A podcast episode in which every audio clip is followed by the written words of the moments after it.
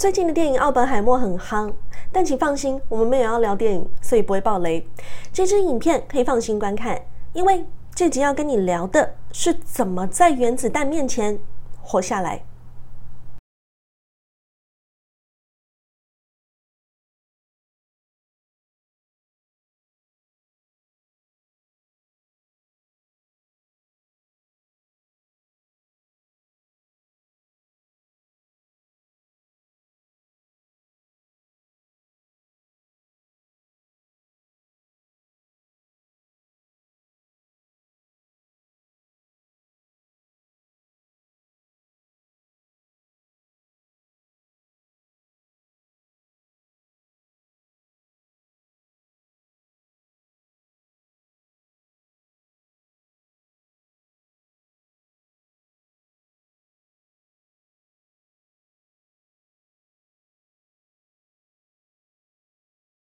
Hi, I'm Phi 阿飞，欢迎来到非比寻常。1年前我的视频做过一集，如果核弹飞来就必死无疑吗？还做了上下集。上集带您看了日本的 JCO 临界事故，指导人体被核污染后产生残酷的变化致死亡。下集聊了很多核弹自保的方法，如果您没看过，可以点击这里做观看。但如果您没有那么多时间看以前的影片，这集帮你整理了重点，当作了解也好，复习也好。如果真的有那一天来临，也许这支影片可以帮助你和身边的人多些保命的机会。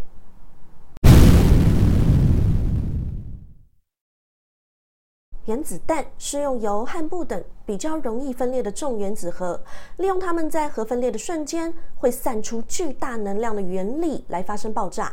根据原子弹的引发机制的不同，可以分为枪式和收据式，又称内爆式两种。现代的原子弹通常综合了这两种结构的特点，来提高核装药的利用率和增强破坏力。所以可想而知，现代的原子弹威力绝对是比以前更强大的。1938年的年底，德国科学家奥托·哈恩和弗里茨·施特拉斯曼发现了核分裂现象，这个现象被刊登于科学杂志上，也是原子弹发明的开端。到了隔年1939年9月，科学界普遍同意制成原子弹的可能性，于是德国、法国、美国、苏联、英国、日本等开始着手研发这个毁灭性武器。值得一提的是，一开始美国的官员们对于原子弹的研发没有太大的兴致，觉得是天方夜谭，直到科学家利奥·希拉德找到爱因斯坦。1939年8月2日，爱因斯坦和几名科学家一同致信给美国总统富兰克林、德拉诺、罗斯福，建议美国政府务必要赶在德国纳粹之前研发出核武器。当时的小罗斯福并没有对此表示重视，于是负责转交信件给小罗斯福的科学顾问亚历山大·萨克斯背负起了说服小罗斯福的责任。他引用了一个著名的例子，他说当年的拿破仑没有采取富尔顿蒸汽船的建议，使得当时的他们没有建立起强大的海军，最终不敌英国的海军。小罗斯福被萨克斯的这番话说服，决定开始研制核武器。1939年10月19日，小罗斯福正式签署了研制原子弹的文件。2天后，美国成立了研究原子武器的委员会，代号为 S-11。1942年6月，美国原子弹研制计划正式开始，他们把总部设立在美国纽约的曼哈顿区，成了日后著名的曼哈顿计划。1945年8月6日，一个平凡的早晨，谁也不会预想到这一天即将投出人类历史上的第一颗原子弹，并且用一颗炸弹造成了人类历史上最具毁灭性，甚至后续影响深远的重大灾害。日本标准时间上午8点15分，小男孩被从高空投下，时间和气压触发器启动了引爆装置，炸弹落下了 44.4 秒后在广岛爆炸。根据爆炸当年1945年公布的数据，有66000人直接死于广岛爆炸，69000人受伤程度不等。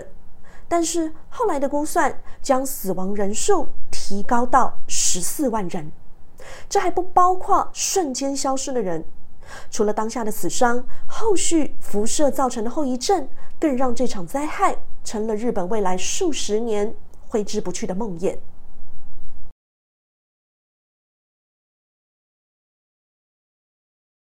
之前的影片里有聊过，如果真的爆发核战，有什么方法可以保命？首先，你要知道，能不能逃，有没有机会活命，取决于你与爆炸地的距离和核弹本身的当量。核弹的爆炸当量呢，是指核武器爆炸后的威力，通常以每吨 TNT 爆炸释放的能量为单位。而与爆炸地的距离呢，指的是如果你就在爆炸中心，那下面说的这些就没什么用了。可是如果你与爆炸地隔了一些距离，那么活命的机会就会从爆炸当下开始倒数计时。如果当时你人就在爆炸中心位置，那么身体会瞬间被气化。如果你在爆炸中心800公尺左右内，只有10%的存活率。如果是在半径3.22公里内，有50%的生存率。如果扩大到半径12.87公里，就可以有80%到90%的生存机会。特别强调一下，这里指的是立即死亡的几率，不包含后续因核辐射或其他因素造成的死亡。当遇到核爆的当下，我们要做的就是尽可能躲到遮蔽物的后方，抵挡即将要来袭的冲击波。如果我们没有在爆炸当下被化为灰烬，那么接下来的应变措施绝对是在事故发生后能够为我们保命的方式。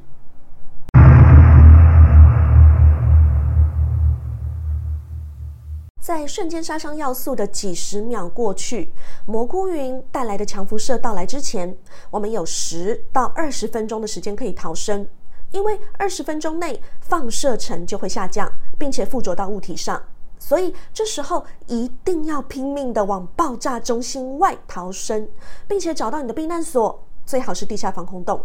因为防空洞中的大量泥土和遮蔽物可以隔绝掉大部分的辐射。而防空洞的部分，可以在平时就先上相关的官方网站去找离你住家、工作、常出入的地方最近的防空洞，让灾害发生时可以第一时间找到逃生方向，不会浪费时间。